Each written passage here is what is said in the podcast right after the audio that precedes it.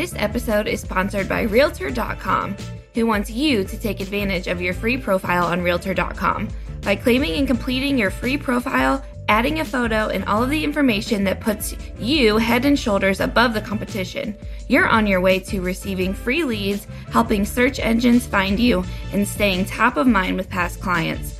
To learn more about claiming your free profile, go to realtor.com forward slash profile.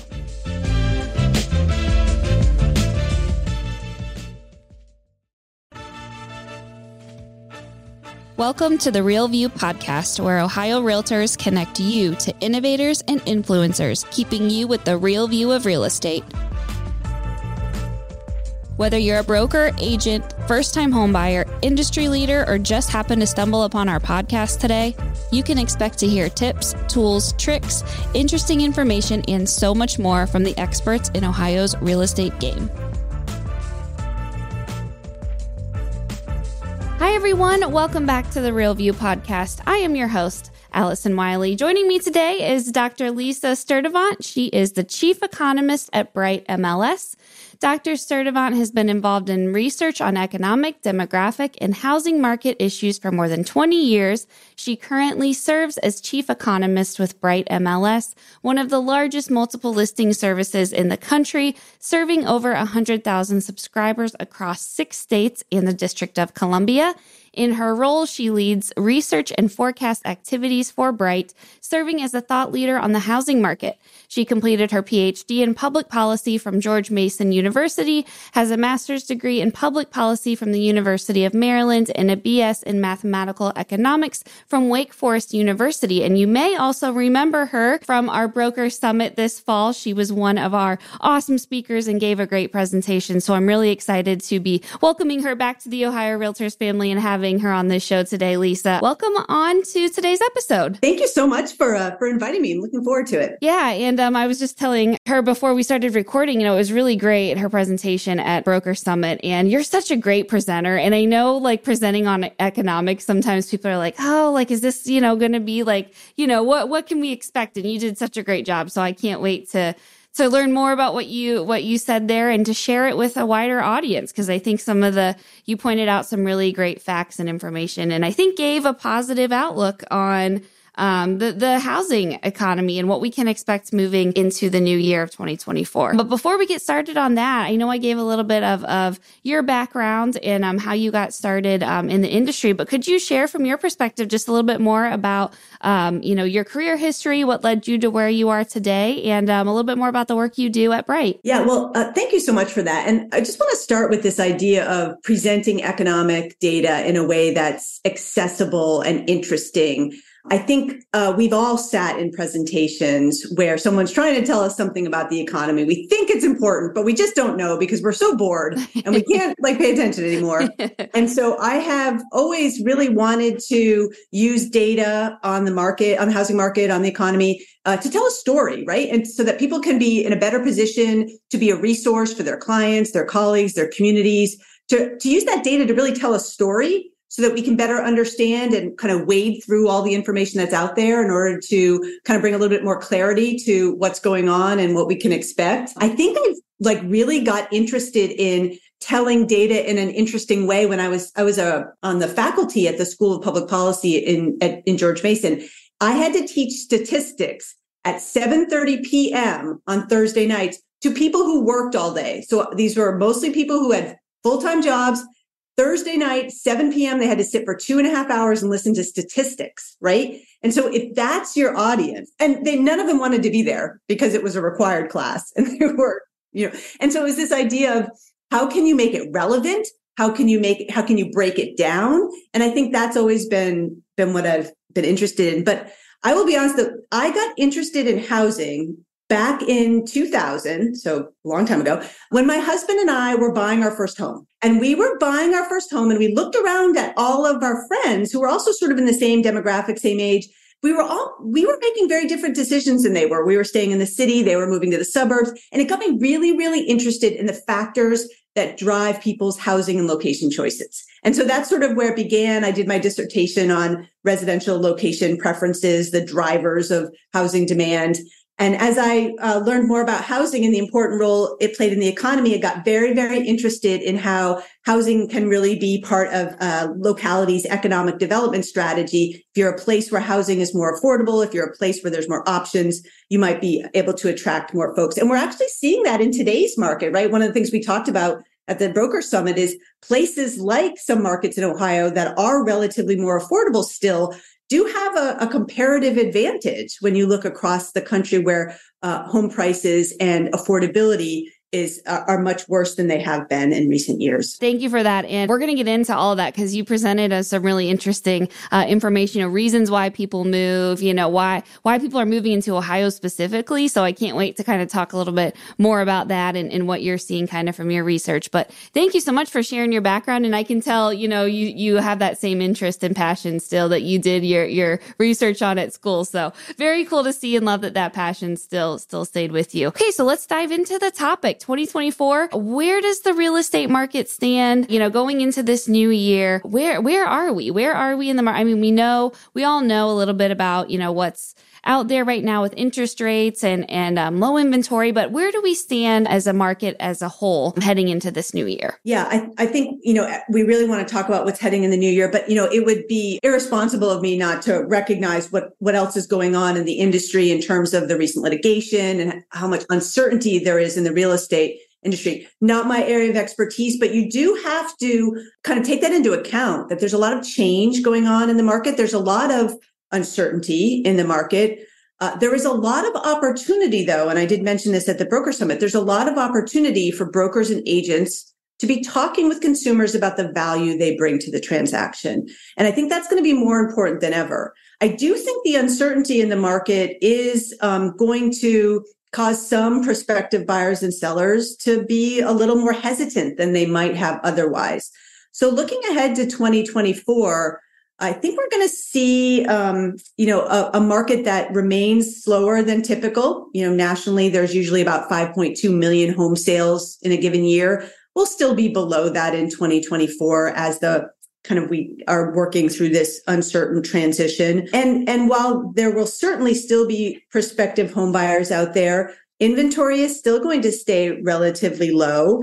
And in most markets, particularly some of the more affordable markets in parts of the Midwest and the South, prices are still going to rise. The, the wild card really is, you know, will uh, mortgage rates at 8%, which I think is where we're headed here at the end of 2023, how many people is that going to take out of the market and for how long? And I, I do think that for some people, the numbers simply aren't going to work anymore at 8%. And for others, they're going to, to wait a little bit and, and see where they come down. So I think it's going to be a really slow first quarter 2024 before we get uh, into a, a, little bit more of a typical cadence as we head into the second half of the year when rates begin to come down a little bit and uh, inventory loosens up. Yeah, and I think you know from your from your presentation at Broker Summit that you know, we're probably never going to see those, you know, low, low, low 3%, 2% interest rates ever again. So if you're, you know, waiting for that and holding out for that, probably not going to happen. Is there a sweet spot that you think with interest rates that we may start seeing some of the people who are sidelined because of them begin to start taking taking interest again and really putting more effort into the home buying process? Yeah, you know, I think it's both home buyers and sellers, right? That are waiting for and, and I think you're absolutely right. And I, you know, just to re-emphasize that you know, particularly for some agents and consumers who may have only been in the real estate market for the last few years and have seen rates around 3%, those rates are not coming back. I mean, for a lot of reasons. And we are in a new mortgage rate environment that has almost less to do with the, what the Federal Reserve is doing and more to do with what's happening with federal budget deficits and with the overall economy. And I think we're going to find that the reset is going to be around 6%. So a 30 year fixed rate is going to be at 6% when all is said and done, maybe by the end of 2024. And, and prospective home buyers are going to have to adjust. And I think it's going to be uh, such that home prices, while they will still rise, won't be rising as fast and may be more in line with home price growth. And when we talk about a sweet spot, you know, there's research out from the John Burns consulting firm that says that rates sellers are waiting for rates to hit five and a half percent before they're willing to give up their super low rate you know and sell and, and buy i don't think they have to go to five and a half percent i think if we start to see rates start to head towards six, people who are sitting and waiting to sell are are gonna are gonna make a move because life happens, right? People get married, people have kids, people get a job change. And as your members know, you know, those are the primary reasons why people move. And that's going to continue to happen. And as rates come down a little bit, we're going to see inventory rise. And as inventory rises, that is going to increase transactions. So I think as we see mortgage rates ease and head towards 6%, I think that's when we're going to start to see the market begin to accelerate, both because supply and demand will be um, attracted into the market. Yeah, yeah, I think so too. I think that's a number we're all, you know, going to wait to see what happens once once that hits. Could be a big boost for us when it comes to the sellers and the buyers. And I want to talk about too about uh, let's get into why people are moving. And you know, we mentioned some of the things, you know, life is happening, you know, you have kids, you have families, but you uh, presented in your presentation the number one reason why uh, people are moving into Ohio. Why don't you share that with us and tell us a little bit more about what you're seeing as to why people are coming into our state? Yeah, no, right. So you you can track how people are moving from state to state, and we're seeing that you know uh, uh folks move into Ohio, folks move out of Ohio, um, and we're seeing that uh, there's a lot of movement into the state from places where housing costs are higher, right? Places like California, places like New York. For some people, uh, moves are related to wanting to be closer to family, wanting to um, a different pace of life. Others have been able to move and work remotely, so are, are able to choose a location where they can get more house for their dollar. Um, and places like uh, Ohio, other parts of the Midwest and the South have really been a, a beneficiary of that. We've also, um, you know, maybe surprising, but there's a good number of people moving from Florida to Ohio. People do do the reverse, and I, um, I like to uh, I like to say that you know one of the big points on your life when you move is when you retire, right? So it's like it's getting married, it's having kids, job change, and retirement. Those are the big ones. And the number one place retirees move is not Florida or Arizona, it's where the grandkids are. And so the extent to which there are families living here in Ohio, I bet we're going to see more of that retiree movement um, as as there are more affordable options um, here.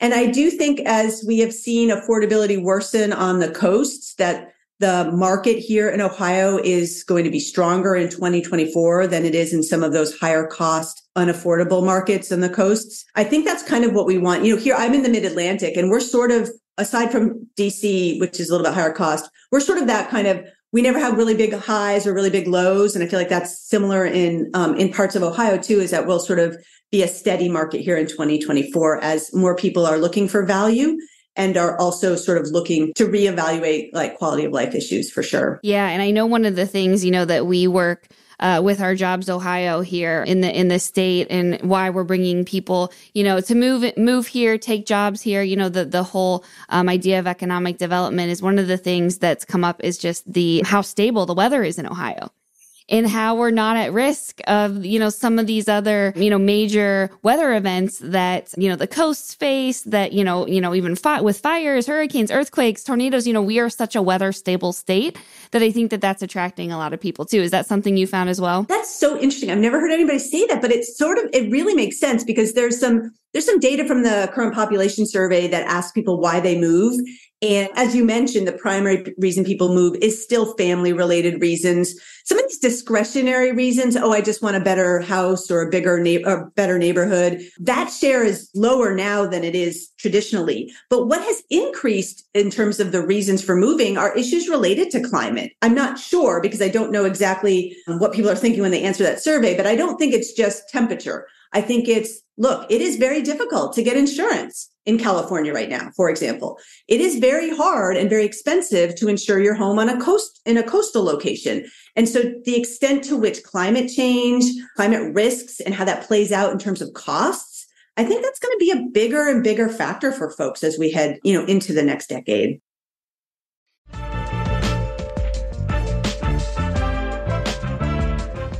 This episode of The Real View is brought to you by the Ohio Association of Community Colleges. Ohio's network of community colleges provides accessible training that accommodates the busy lifestyles of aspiring real estate professionals at half the price of a traditional university. With convenient locations in every part of the state, as well as online options, Ohio's community colleges are your smart choice for pre licensing education. For more details or to start the journey to a real estate career, Visit the education page at ohiorealtors.org and then click on the pre licensed course locations.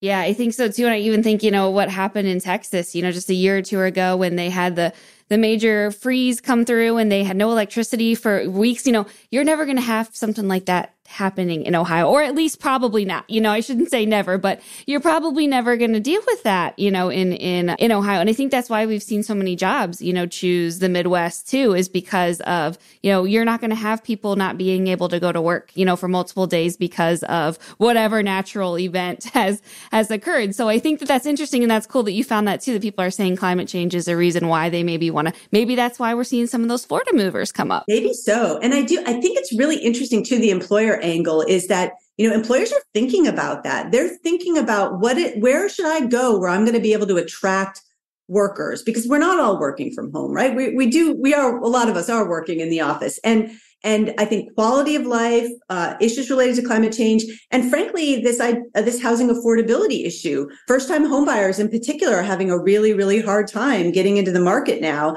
And if you were looking at your job options and there was a good option in a place where homes are also more affordable, that could entice uh, entice you to move to that location. And I think more and more employers understand that. Yeah, yeah, I think so too. And I know one of the things you, you mentioned too is just about working from home and that we are starting to see that trend not go away completely, but certainly not as robust as maybe it was during COVID. And, you know, some of these companies are saying, hey, you need to start being, you know, in more than what you've been in the past two years. And that's going to cause some people to, to buy or sell and relocate as well, depending on what they're their employer has. Um, so we kind of talked about some of the challenges, you know, that's that's facing this market with interest rates and inventory and things like that. But you mentioned that there's opportunities that that exist coming into this year. What can we expect? What's some bright spots or positives or things that you're looking forward to this year that um, are going to be good for our housing market, for our realtors and our home buyers and sellers? Understandably, we get caught up in the the news on mortgage rates and on inflation and the what's right in front of us. And sometimes it's easy to forget that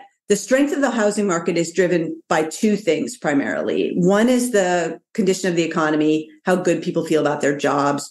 And right now, job growth is strong, wage growth is still very strong. And so, uh, overall, econ- the, the, overall economy grew at faster than expected in the third quarter of this year. Um, so the economy is still going very strong. There are some indications that we may end up hitting a mild recession in the first half of 2023, but the key is mild and short. So overall, economic conditions are relatively strong. But the other big one that gets even less attention is the fact that demographics are favorable right now for a, a, strong housing market. We know that, as I mentioned, there are several points in your life where you tend to purchase a home, and we have the largest uh, population of folks in that first time home buying age. The age at buying a first home is actually increased. It's now 36 is the median age of a first time home buyer, the highest uh, it's been. And uh, we know the millennials are now between the ages of about 28 and 42 and right smack in that sort of first time home buying age.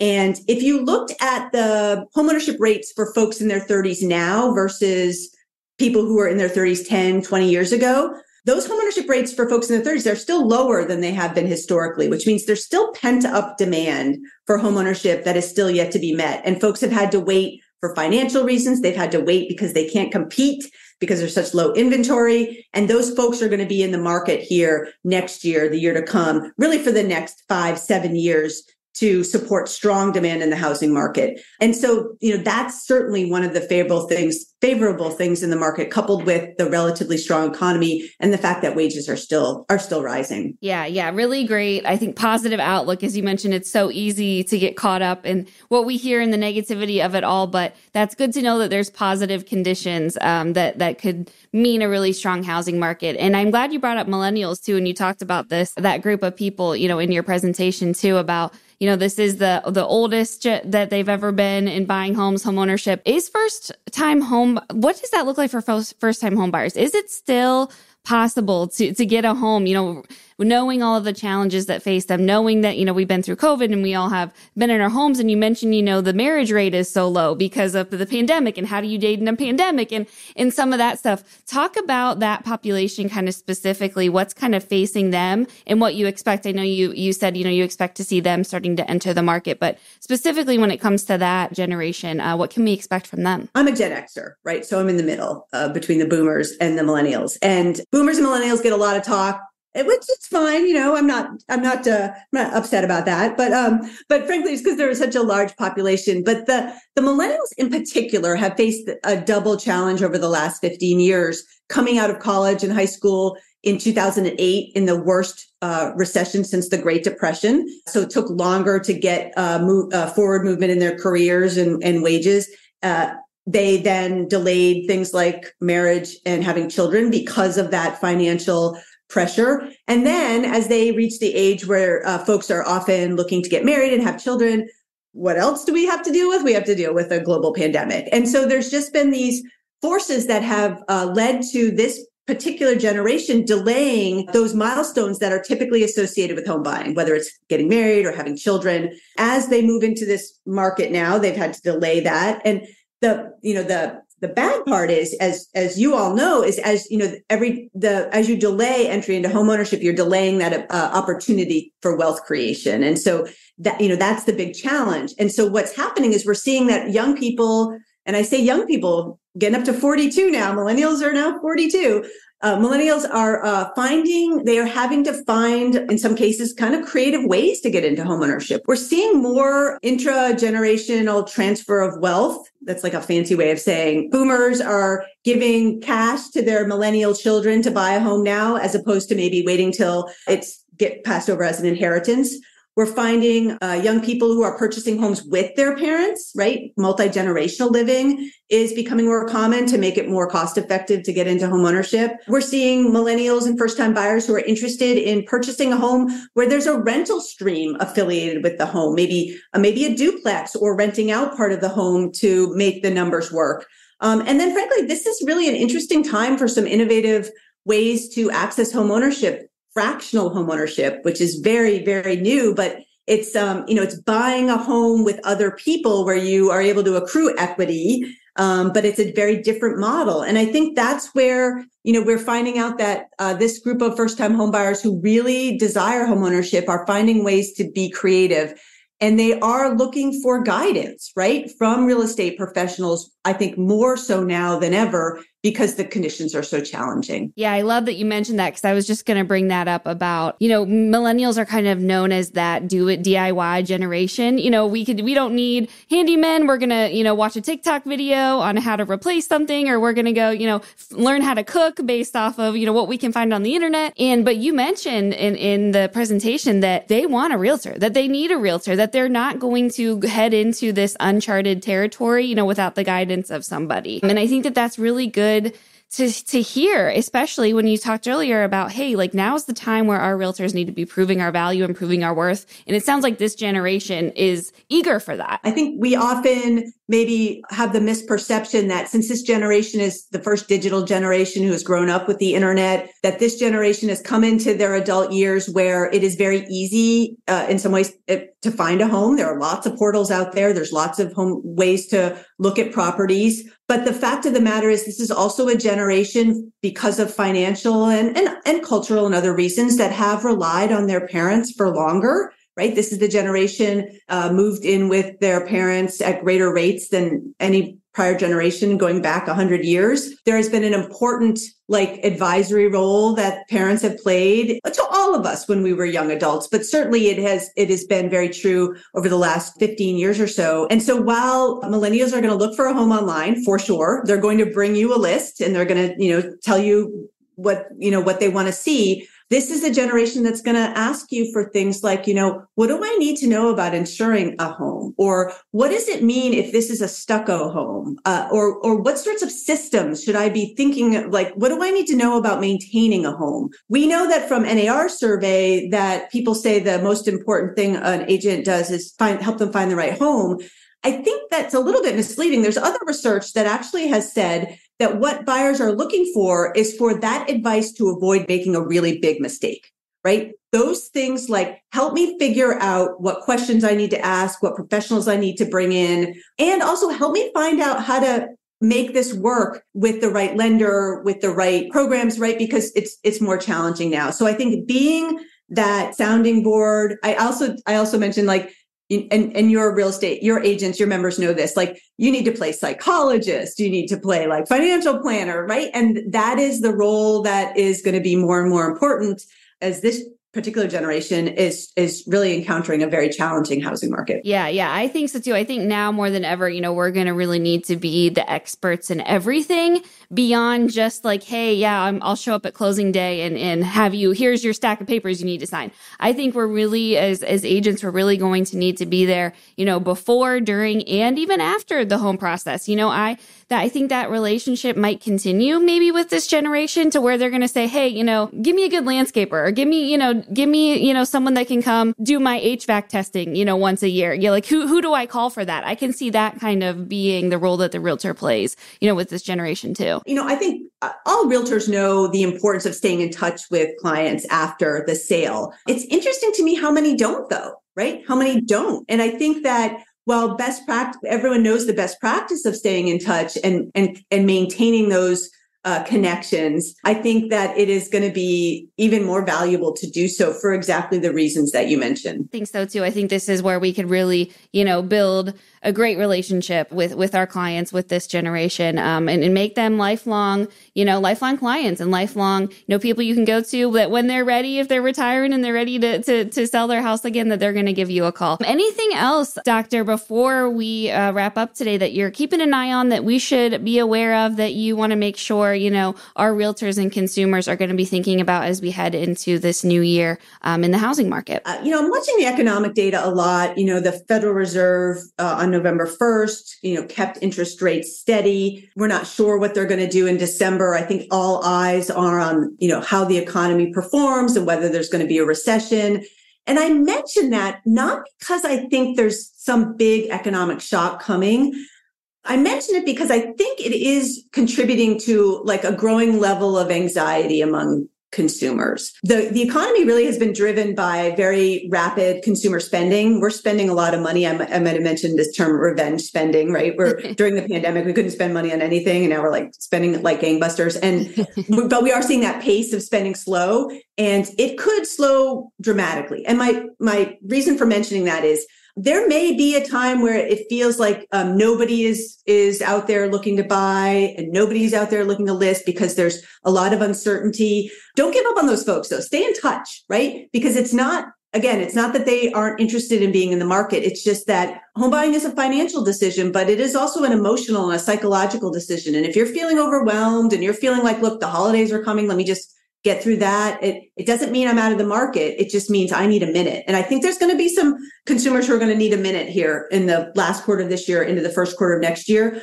But if you stay in touch with them and, and be a resource for them um, when they're ready, they will really be glad to have somebody that they can reach out to. So that, that I guess that's the only other thing I would mention is just rem- remember that this is the biggest financial decision of, of, a family or an individual's life usually. And it is also a very emotional and and uh, and psychological decision. And that's going to be front of mind for a lot of people here in the next few months. And on the topic too of, of why use a realtor i mean imagine heading into the biggest purchase that you probably will ever make in your life without someone there to guide you through it. That's that's like scary to me, you know. Yeah, absolutely. Think about that. Like, you know, we do all sorts of things where we look for advice and and we look for, you know, we look for guidance because we can't be experts on everything. There's doesn't make any sense to be an expert on everything. And so, as we have placed uh, our value in other professionals who have guided us in in big decisions, so too will will we want to put our trust in a in a in a real estate